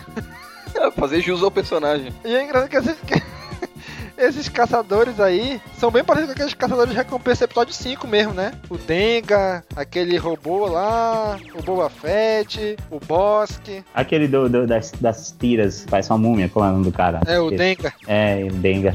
E tem os Uks ali, que a gente vem descobrir depois, que são os Uks, né? Que estão pendurados ali, amarrados, né? De cabeça pra baixo. São laçados, na verdade. É mais pra laçate do que pra Hulk mesmo, né? Aí o Anakin, obviamente, como qualquer um faria, né? Como qualquer Jedi faria numa arena de Geonosis, o que a gente faz? Vamos pular no meio de todo mundo e largar o sabre, né? Obviamente não dá certo. Os caras estão armados até os dentes, meu irmão. E o cara quase morre lá. Os Uks que salvaram ele. Eu não entendi o Owen aqui. O que é o Owen? Que filha da puta tá fazendo com os Uks? Não, aí do nada aparece o Owen. Do nada, assim, do nada. Ele é o quê? Ele é de uma ONG que salva os Uks, é isso? E vai alfabetizar os Uks, é mais ou menos isso? O cara tá morando numa casinha na árvore, no meio de uma guerra entre tribos Uks, cara. Quem é esse cara, velho? Aí o Luke, né, pergunta, né, qual é a cidade mais próxima? Rapaz, não tem cidade não, bicho, é só os vilarejos e eu. E os Uks. Cara, que tu tá vendo aí, porra? Parece aqueles americanos que vêm pra Amazônia, não sei porquê, sabe? Lá pra dentro da floresta mesmo. Não sei, cara, qual é a intenção. Caraca, bicho. Aí o pior não é isso, o Anakin é levado pelos Uks, né? Aí tu vai assim, pô, o cara ajudou só os Uks, né? O que eles vão fazer? Eles vão lutar. Joga um machadão pro Anakin e o Anakin vai lutar com os caras com o machadão lá, né? Machadão de anão. É aquele machado bem de RPG eletrônico mesmo, né? Do anão. E a pergunta que não quer calar, ele matou aquele Hulk com uma machadada? Porra, se uma machadada daquela no peito não matou? Não, acho que não. Ele usou assim... a parte de fora, a parte de pegar. Ele usou o cabo pra bater no peito dele e dizer que, sabe, venceu. Ah, é verdade. Agora que eu tô vendo, porque na parte de baixo do machado tem um detalhezinho branco, né? Isso. E esse detalhezinho que encosta no Hulk. Porque eu fico pensando assim, caraca, bicho, ele enfiou o machado inteiro no Hulk. Ou o machado quebrou, a cabeça do machado voou e ficou só o cabo ali. Mas eu confesso que isso não ficou bem representado, não, né? É, não, eu também. Agora que tu falou que eu percebi esse detalhezinho na parte de baixo do machado. Ele virou o machado e só encostou nele, né? Não matou. No primeiro momento eu achei, cara, que ele enfiou o machado inteiro dentro do Hulk. Que não faz o menor sentido. Cabo, o machado não tá. Ele nunca pensou duas vezes em cortar ninguém no meio. Agora não. Eu sou um Jedi, eu não posso cortar o cara no meio. Eu vou usar a parte que não corta. A gente viu que a partir da edição anterior ele tá meio preocupado com as questões éticas, né? Então. Rapaz, matar bicho é crime, rapaz. Não pode não. Aí também tá no meio da tribo, né? Você matar um, todo mundo cai em cima dele e já era, né? Olha, mas eu vou ter que confessar aqui que é muito melhor, sei lá, o Anakin se tornar o deus dos Wookiees do que a porra do C3PO. Porra, George Lucas. Não, eu acho que faz mais sentido o C3PO porque ser uma coisa diferente que eles nunca viram ele passarem que é o deus, do que o Anakin chegar lá, derrotar o cara e virar deus. Qualquer um poderia ir lá derrotar o cara, pô. É, realmente pra os Ewoks lá faz mais sentido um robô dourado mesmo, você se tornar. É, sério, toda vez que eu vejo o Arthur, o que esse filho da puta tá fazendo aí no meio do ele aparece de novo no quadrinho e você fala, ainda tem esse merda. Por que não entregaram a porra do machado na mão dele e não colocaram ele pra brigar lá também? Do nada, né? Ele tá ali, ele tá ali no planeta, tá ali naquela casa que ele montou, que aparentemente ele montou ali naquela árvore, e o Luke já tá totalmente confiante nele, né? Olha, eu vou deixar aqui essa criança contigo, tomar conta das crianças enquanto eu voltar da princesa, os droids também vão ficar aí contigo, os droids do inimigo também vão ficar aqui contigo, né? E é isso aí, eu vou confiar em ti, hein? Ah, eu até sei, ó. Porra! O George Lucas tava escrevendo, aí não, eles vão cair no planeta, vai ter uma raça lá que não fala o idioma deles. É, mas aí como eu vou desenvolver a história se não tem ninguém pra eles conversar? Já sei, vou colocar esse personagem lá. Colocou. Bota o cara de uma ONG, hein? Pois não é, bicho? Aí do nada, aí o Anakin de noite vai fugir, né, dos Wooks. Aí vem aquele... o mais feroz dos Wooks vem atrás dele. Cara, que diabo de olho é esse? Ele fica seguindo o Anakin como se fosse tipo um cachorro seguindo um dono novo que encontrou na rua. Aí eu vou seguir esse cara aqui, é isso aí. Aí depois a gente descobre o porquê, porque ele acha que o Anakin é um deus, né? Aí daqui vem a primeira ideia de onde tiraram que o Han ia ser amigo do Wookiee, né? Do Chewie. Ele é o único que já deve ser o intérprete. É, ele é o intérprete. É meio isso mesmo, né? Tipo, é o único que me entende, porra. Aí quando eles encontram, aí o Luke tá procurando a princesa e tal, e acha o Anakin no meio da floresta, né? Aí nesse quadro que eles se encontram, bicho, não é o Anakin aí. É um outro cara, é um velho, um baixinho, um tampinha que tá falando com eles. Olha esse desenho, bicho, não é o Anakin. É o Willow, é totalmente diferente, bicho. É o Willow. É, pô. Em qual quadro? Na hora que eles se encontram na floresta. Sim. O Luke e o Han estão naquela navezinha lá que depois a gente só vai ver nos filmes no episódio 1, né? Aí eles encontram, olha, ele está aqui, velho. Isso é obra sua, não sei o quê. Aí ele sai de trás da moita lá e tem um tampinha, como se fosse o Starkiller. Cara, é totalmente diferente esse quadro. E o desenho do Starkiller tá mostrando, fica parecendo que tá numa perspectiva mais de cima. Só que o desenho do Luke e o Han aqui não tá nessa mesma perspectiva. Sim. Aí fica esquisitaço, né? E no quadro seguinte, o Luke tem uma reação quando o Han fala, né? Que o. Totalmente Obi-Wan essa reação. É exato, totalmente Obi-Wan. É muito Obi-Wan essa reação, cara. Botando a mão na cara. Aí pra tu ver como a HQ é tão merda, chega nesse ponto que ela começa a fazer referências merdas. A casa onde o moleque tá. Lembra o que você? A casa o quê? Depois o Anakin entra em contato com o Biggs. Lá, um dos pivetinhos. Sim, com um dos menininhos, sim. A parte interna da casa é referência ao quê? Ah, é o especial de Natal? Exatamente, a casa do tio Marcos, especial de Natal. Droga. É por isso que eu não peguei a referência. Chega nesse ponto, tá uma merda mesmo, vamos referenciar o especial de Natal, que é uma bosta. Fiquei com medo de ter um Wookiee velho sentado numa cadeira dessas. Não sei se vocês se ligaram que na fogueira tem um Wookiee mulher, né? Tem na fogueira, tem um Wookiee mulher. Laçado mulher, na verdade. Mas na fogueira, rapaz, onde é? Na parte que os Wookiees estão dançando ao redor da fogueira, lá comemorando o deus Anakin. Puta que caraca, é mesmo, ó. Desenho feio do Jajo, bicho. Sim, os Stormtroopers chegam aqui, pé na porta e faca no cachorrinho do Biggs, né? Pô, bicho, que diabo de cachorro feio também, né, bicho, que ele arranjou? Não, eu só imaginando aqui, eu achei que o Biggs ia ser, eu não sei se é o Biggs ou é o outro, mas enfim, eu achei que o menino ia ser meio Gohan agora, a cara do menino aqui. Pois não é? Eu pensei que o moleque ia puxar um sabre de luz e ia passar o rodo em todo mundo. O Luke volta e quando vê um monte de Stormtrooper morto, né? Só um moleque vivo. Eu achei que, com essa reação do menino, eu achei que o próximo quadrinho era do Darth Vader lá dizendo There has been an awakening, sabe?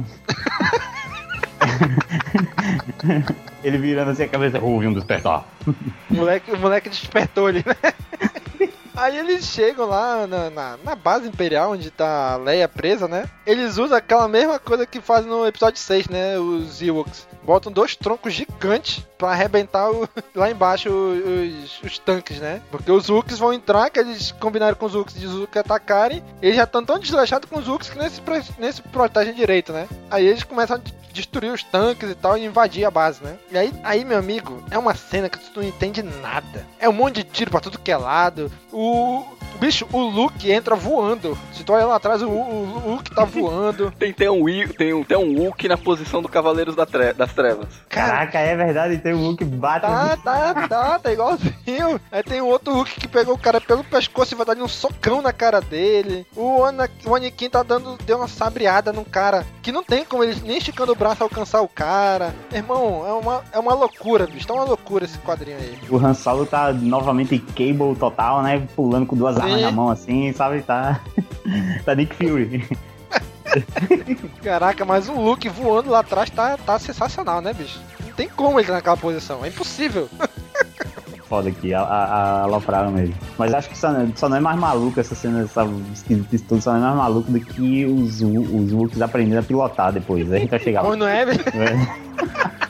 A gente vai chegar lá, velho. Se o Lucas tivesse aproveitado essa ideia e colocado os Wookies aprendendo a pilotar. Ai, não, cara. Porque eles entram e conseguem tomar a base, né? Aí o que eles fazem? Vamos ensinar os Wookies a pilotar agora, porque a gente não tem piloto, né? Porque a Leia já saiu também do planeta, né? Tá indo pra outro lugar. Então a gente vai fazer ensinar os Wookies a pilotar pra ir atrás dela, né? Aí o Darth Vader tá lá, torturando a Leia. A gente lembrou que existe, né? Darth Vader, né? O cara tinha sumido também. Mas o Darth Vader, ele prendeu a Leia como se ela fosse Goku, sabe? Cara, essa minha super poderosa, eu vou ter que usar aquela coisa de prender super-herói. Não tem condição, cara. Olha isso. E é vilão de Hanna-Barbera, né? Que ele prende ela, dá choque e fica... É isso mesmo. A risada dele, mano. Cara... Hanna-Barbera total. Aí começa os Wookies tentando pilotar as Y-Wings, né? Meu Deus, eu tinha esquecido. Eu acabei de ler isso, eu tinha esquecido que isso aconteceu. Mas eles ficam tentando pilotar lá as Y-Wings e tal, e tenta, não sei o quê. Aí eles começam a pintar as naves. Pintar, tipo Sabine pintando as naves, entendeu? Temos aqui a inspiração pra o Zeb e a Sabine. Olha aí. Aí eles vão embora pra nave lá, aí eles entram, conseguem entrar na nave. O Anakin, vestido de Stormtrooper, né? Como de acho que eles conseguem usar essa lata aqui, que não tem como se mexer, não tem como lutar, não tem nada. Aí lá vem os Wookies nas Y-Wings, tudo pintada, né? Tudo pichada. Cara, tem outra cena aqui. É nessa cena que as naves estão tudo pintadas aqui. Cara, mas aqui o cara esqueceu de desenhar mesmo, né? Aqui é só os gorila, cara. Uhum. É tipo, já estamos chegando na última edição já, vamos correr com isso. Eu acho que nem ele aguentava mais receber os roteiros dessas revistas pra começar a desenhar. Então, o cara disse, e aí, a última já tá pronta? O cara, não, tô terminando a penúltima. Ele, cara, começa a última, deixa a penúltima se meter. Aí nessa hora que o Anakin tá preso, aí aquele... Cavaleiro Sith lá, que eu não sei o nome dele, foi lá com ele, né? Valoro, né? Aí aparece o Darth Vader lá, aí conversando, não sei o que, vamos executar ele, vamos tentar, não sei o que. Aí deixa ele preso, aí do nada o Valoro, aí alerta total, aí pega o sabre de luz e corta a algema do Anakin e joga o sabre dele pra ele. Sério, né? Até agora eu tô tentando entender por que esse cara mudou de lado. Do nada. A ideia é que ele já era do outro lado, eu acho. Só que isso em nenhum momento ficou sugerido, entendeu? Não. Aí a ideia é que ele mudou de lado, não sei porquê. Nenhum dos dois faz sentido. Se ele mudou de lado, não tem explicação. Se ele já era do lado da princesa, não houve sugestão disso em nenhum momento. Então fica sem sentido. Não, ele mudou de lado. Porque eles falam assim, ah, um Sith, eu mudei de lado, não sei o quê. Mas não tem um porquê que ele mudou de lado. Ele mudou porque sim. Aí que ele... Olha a desculpa dele. Ele arrebenta a algema do cara, joga o sabre pra ele. O Jedi e o Sith devem resolver isto de uma maneira honrada. Aqui e agora. Lute, Jedi. Aí tu, porra, vai tentar derrotar o cara, né? Aí quando tu vira a página, bicho, que cara é essa que ele tá fazendo? Que diabo de expressão é essa? Começou a tocar uma música engraçada agora, nesse momento, velho. Quando ele fala... Sim, não, sim, vamos lutar contra as forças, né? Da tirania. Tem o Anakin, tá entendendo? O Anakin, então... Uhum. Agora que entrou o John Travolta, aquele meme do John Travolta. Uhum. É mesmo, a cara do Anakin tá tipo, what the fuck? Sabe o que eu lembrei quando eu vi essa expressão desse cara aí, desse Sith? No filme dos Trapalhões, quando eles iam brigar, que aí o Didi do nada, porrada! e cair todo mundo na porrada. É isso aí que ele fez agora. Caraca, do nada assim. Não, se o Valor não chegasse, não, eu tô te ajudando porque eu achei gatinho, ia fazer muito mais sentido. Mas nem isso ele fala. Ia fazer mais sentido, verdade. Caraca, bicho. Aí ele fala, eles estão lutando, né? No corredor e vão embora. Ele, não, eu não vou sair daqui sem a princesa. Mas, pai, que diabo é isso, rapaz? Tu tá doido, é? Aí, não, aí ele podia ter dado toda uma explicação, né? Aí ele vira pro Valor e fala assim, é amor. É amor. Porra, cara. Caraca, que explicação, né? É nessa hora que o Valor tá devia virar pra ele e falar, ah, é o que eu sinto por você, te achei gatinho, por isso que eu te ajudei. Pronto, ia fazer todo sentido ele ter mudado de lado. Mas nem isso ele falou. Ele teria que dizer assim, de amor instantâneo eu entendo, sabe? Assim. Amor instantâneo eu entendo. Não, o pior não é isso, que aí ele ainda fica indignado, né? Amor? Agora eu me lembro porque nossos clãs têm brigado há 1000 anos. Aí o Anakin vai embora, né? Aí eu comecei, porra, ele vai abandonar o cara também e vai fugir agora, já que ele é traidor agora, né? Não, vai lá ajudar o Anakin, segue o Anakin, ajuda ele, fala, ó, me cobre aí enquanto eu vou ali abrir a cela da princesa lá. Caraca, bicho, do nada assim. Aí a Leia, aí, não, tá igualzinho o episódio 4 ali, a mesma posição, né? Leia, Anakin, já não era sem tempo. Caraca, tu tá presa! Pegou choque pra caramba! Aí tá de boa aí. Já não era sem tempo, né, gatinha? Pô, bicho. Melhor interpretação. Eu já tava querendo doido pra acabar a revista, eu tava vendo qual o número de página que tava faltando, tá vendo? Essa coisa, não tem como resolver essa história no número de página que ainda tem. Não, a partir daqui em diante... Vocês, velho, tá na última edição já, cara, como é que vai ser o fim disso? Pois é, daqui em diante, bicho, eu vou dizer pra vocês, eu já não li mais, eu fui só passando os quadrinhos, lendo um ou outro balão, eu cansei, bicho, eu não consegui mais ler. Eu li, mas jogaram no lixo e foi passando. Teve a mesma... Isso, eu li, mas eu vou te dizer que é a mesma coisa. Só passando os quadrinhos, assim, praticamente. Porque os caras se jogaram no lixo, a gente tem aquela cena do episódio 4. Eu já vi isso de uma forma mais perfeita e vai passando. Pois é. Aí tem uma explosão ali que os caras são pulverizados. Bicho, eles são pulverizados ali, né? Pela quadrinho lá, o Vader e o outro lá são pulverizados ali, né? É, o Vader e o Tarkin que tem outro nome. É. O grande vilão Darth Vader, não existe isso. Não existe um confronto específico do Vader com os heróis, né? Explodiu a pseudo-estrela da morte aí no final, a base onde tava o Vader foi o Chewbacca, né? Claro que não teve o Vader como piloto também, nem como piloto teve ele, né? Na verdade, não teve o Vader como Vader, né? Só tem um nome. Só um quadrinho que ele tava de costa lá que apareceu, só.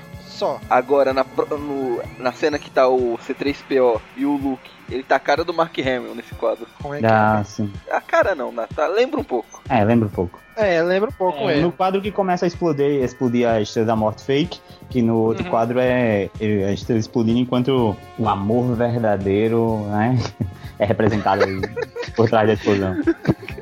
Não, agora imagina você vendo no cinema isso.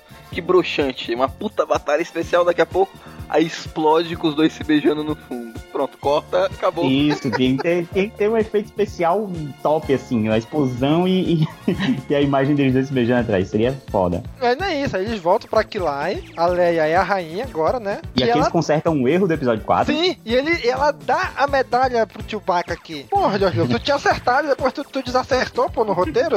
Não, mas foi explicado que a produção não tinha dinheiro pra confeccionar mais uma medalha quando gravaram. Por isso que o Chewbacca... Caraca, que pindaíba, mano. Rapaz, que mentira, bicho. Essa é a desculpa oficial. Pra fazer de papel cartão, de cartolina, porra. Pô, não é? E aí, é isso aí, né? E fico ali e tal. É, acho que o único comentário a mais a fazer a partir daqui é que espetáculo esse negócio na cabeça da Leia. Não, né? Agora, por favor, vocês me expliquem uma coisa. Como esses dois pirralhos foram parar aí? A última vez que a gente viu foi os Stormtroopers invadindo a casa e matando o bichinho de estimação dele. Caraca, mesmo, né? Faria sentido se mostrasse esses dois meninos aparecessem com a armadura do Stormtrooper e tirava a armadura e voltamos, sabe? Faria muito sentido. Não, pô, os Stormtroopers chegaram lá, mataram o bichinho dele, cortou a cena, já, eles só voltam a aparecer agora. Não mostra o que aconteceu com eles, se eles foram sequestrados, o que fizeram, se foram molestados. Olha, eu acho que a melhor coisa dessa edição é saber que acabou, né? Não, ainda no encadernado aqui, no final, depois disso, ainda tem... escreve assim, né? Como começou? Que eles mostram as páginas que foram originalmente encomendadas ao artista Scott Collins né, que pra enviar pro George Lucas pra obter a sua bênção para o projeto. Aí mostram as páginas desenhadas.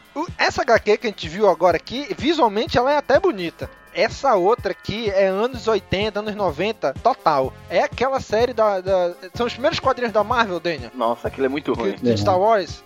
É o mesmo traço, é a mesma colorização, a mesma ambientação, tudo, é igual. Eu falei, cara, quando eu vi isso, eu falei assim, porra, poderia ter sido pior. Já o Sif, caraca, é o mentor do He-Man todinho. É igual, bicho, é igual. E é melhor do que esse Sif que ficou aí. Mas aí o quadrinho, o estilo, é tudo como era aqueles primeiros quadrinhos da Marvel, bicho. E essa saga de Ofusque aí? Isso tem no caderno aí também? Não, ele só fala no final, né? Porque no final de tudo ele comenta assim, né? Mas a maior aventura dos nossos heróis ainda estava por vir. Coitado. Aquela que seria conhecida como a Saga dos Opus. Aí esse roteiro não rolou, eu acho. Por que será? Não sei por que botaram isso. Ele sabia que não era um projeto mais dele, não tava mais na mão dele. Tá, mas antes de final, vamos dar uma analisada no último quadro da HQ? Diga. Você já vê tem esse cantando uma música. É, não, aí você já vê que existe uma... Embora tenham dado a medalha pro Chewbacca, existe uma discriminação. Já que eles só ficam de um lado do salão. É verdade, tá o lado do povo, do humano e os bichos, né? Os bichos do outro lado. O Valoro, eu acho que tá com algum problema de hemorroida, que ele tá todo torto ali do lado. Não, o Valoro, ele foi rejeitado pelas pessoas pela armadura Sith dele, aí ele acabou ficando do lado dos bichos. Botaram ele do outro lado. Outro detalhe, a mãe da Leia tem chifres nesse último quadro. Aquele negócio que ela usava na cabeça. Um troço na cabeça, é. Mas parece chifre mesmo. Mas que parece final de quadrinho de super-herói, parece aqui no meio, assim, os bichos tudo colorido, com posições de... O Luke tá com a perna bamba, vocês perceberam aí? Tá com a perna bamba, parece que vai caindo assim. Eu tô me desequilibrando aqui, caindo. Tá louco, tá mesmo. Tá mesmo. Não, os bichos aqui, os Wookiees, estão como se estivesse comemorando um jogo de futebol, uma parada dessa, assim. Uh-huh. E do lado dos humanos, parece Star Trek, velho. Parece Star Trek total, essas roupas da galera aqui, tá ligado?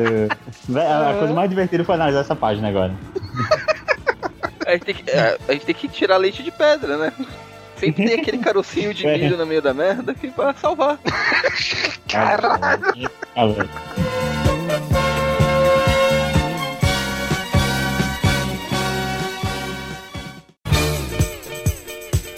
Ei, amigo ouvinte, quer comprar DVD, Blu-ray, livro e diversos outros produtos de Star Wars? Então acesse nosso site castwars.com e clica nos banners da Saraiva ou dos submarinos que estão espalhados pelo site. Valeu! Mas e aí, vamos lá? Notas e considerações finais para essa HQ? What? Vamos lá! Nick, começa por você, Nick. Notas e considerações finais para essa HQ. Bom, aqui a gente utiliza, né, com o nosso sistema de notas.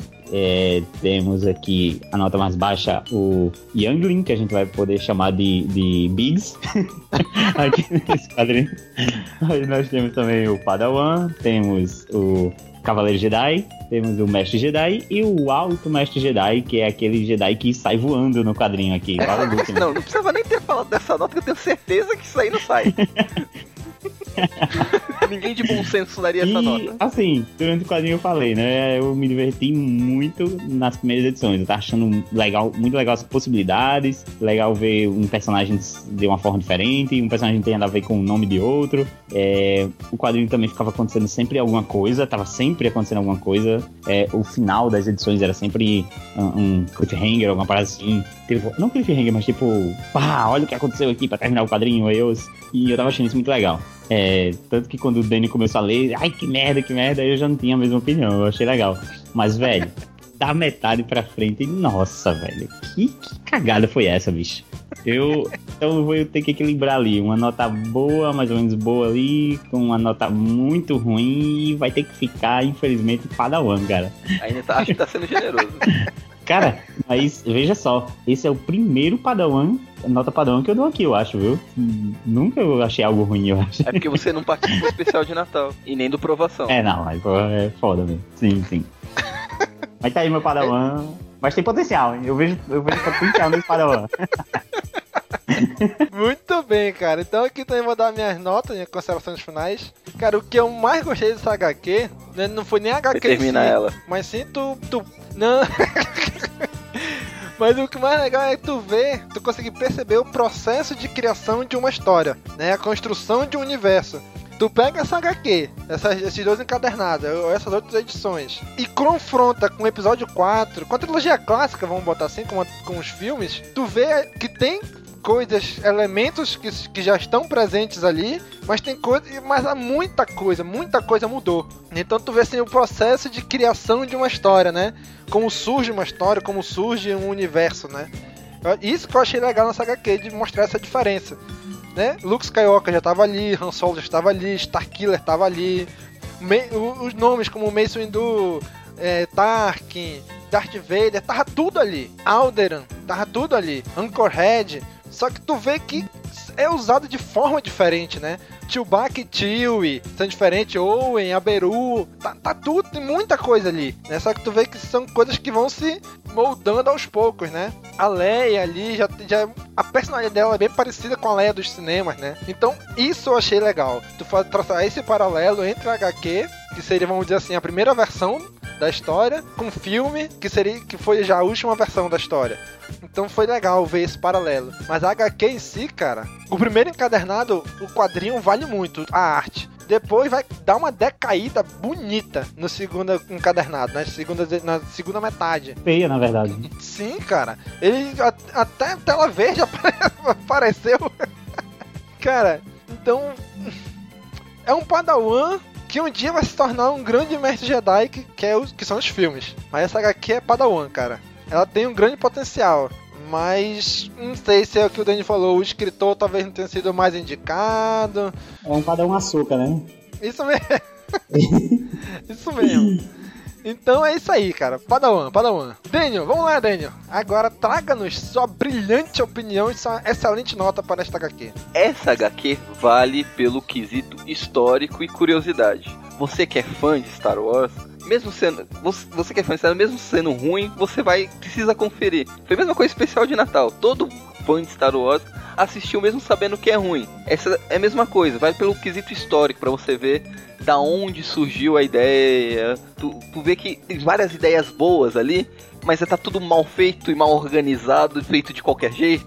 E você vê como aquilo foi lapidado e transformado por pessoas competentes, que não deixaram o George Lucas fazer isso. Porque o George Lucas sempre foi uma pessoa de grandes ideias, mas tem que ter pessoas ao lado dele pra podar ele, cortar ele, indicar ele a melhor forma de ser feito. Se não existisse, todo mundo dá muito crédito ao George Lucas, e claro que ele merece, mas se não tivesse essas outras pessoas junto com ele, a gente nunca teria os filmes que a gente viu. A gente já tem isso que a gente acabou de ler, e é muito ruim. Mas você vê várias ideias muito boas lá, você vê, pô, que nem o Domingos falou, os nomes dos personagens estão lá, os planetas, o Jedi, mas estão de forma cagada. Aí tiveram que pegar todas essas ideias e retrabalhar, melhorar pra tornar aquilo que a gente conhece e gosta. Não tem como dar uma nota boa pra isso. Pra mim vai ser um Yangling. Foi muito sofrível pra mim. Não, foi muito sofrível, foi duro. Cada vez que eu ia lendo, eu ia mandando mensagem falando que é muito ruim. Os Trapalhões na Guerra dos Planetas é melhor. Tá foda. Foi muito difícil pra mim. Se não fosse pra gravar, eu já teria largado de mão. Mas se você é fã, vai lá ler pra curiosidade histórica, pra saber como poderia ter sido o Star Wars.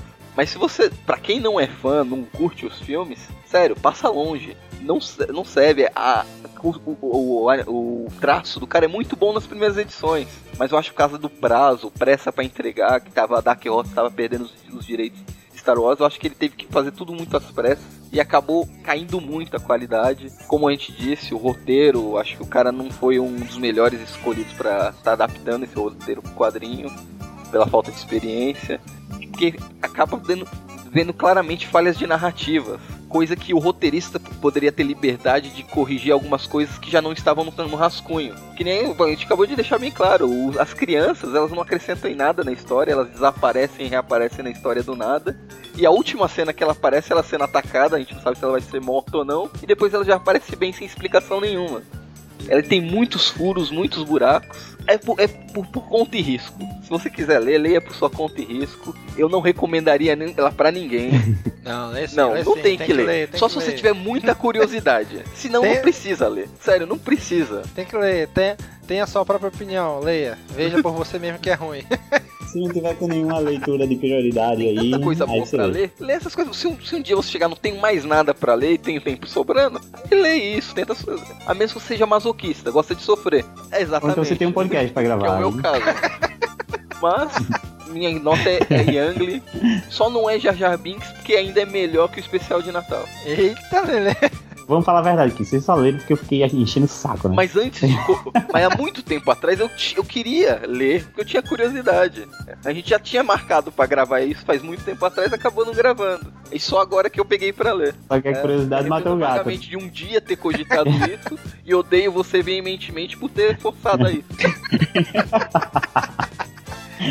Ganhei. Cara, eu comprei essas edições encadernadas no lançamento. Li a primeira e só agora eu abri a segunda, tava lacrada no plástico até hoje, né, pra essa gravação. Vai sair aqui no áudio do podcast o barulho de Douglas abrindo.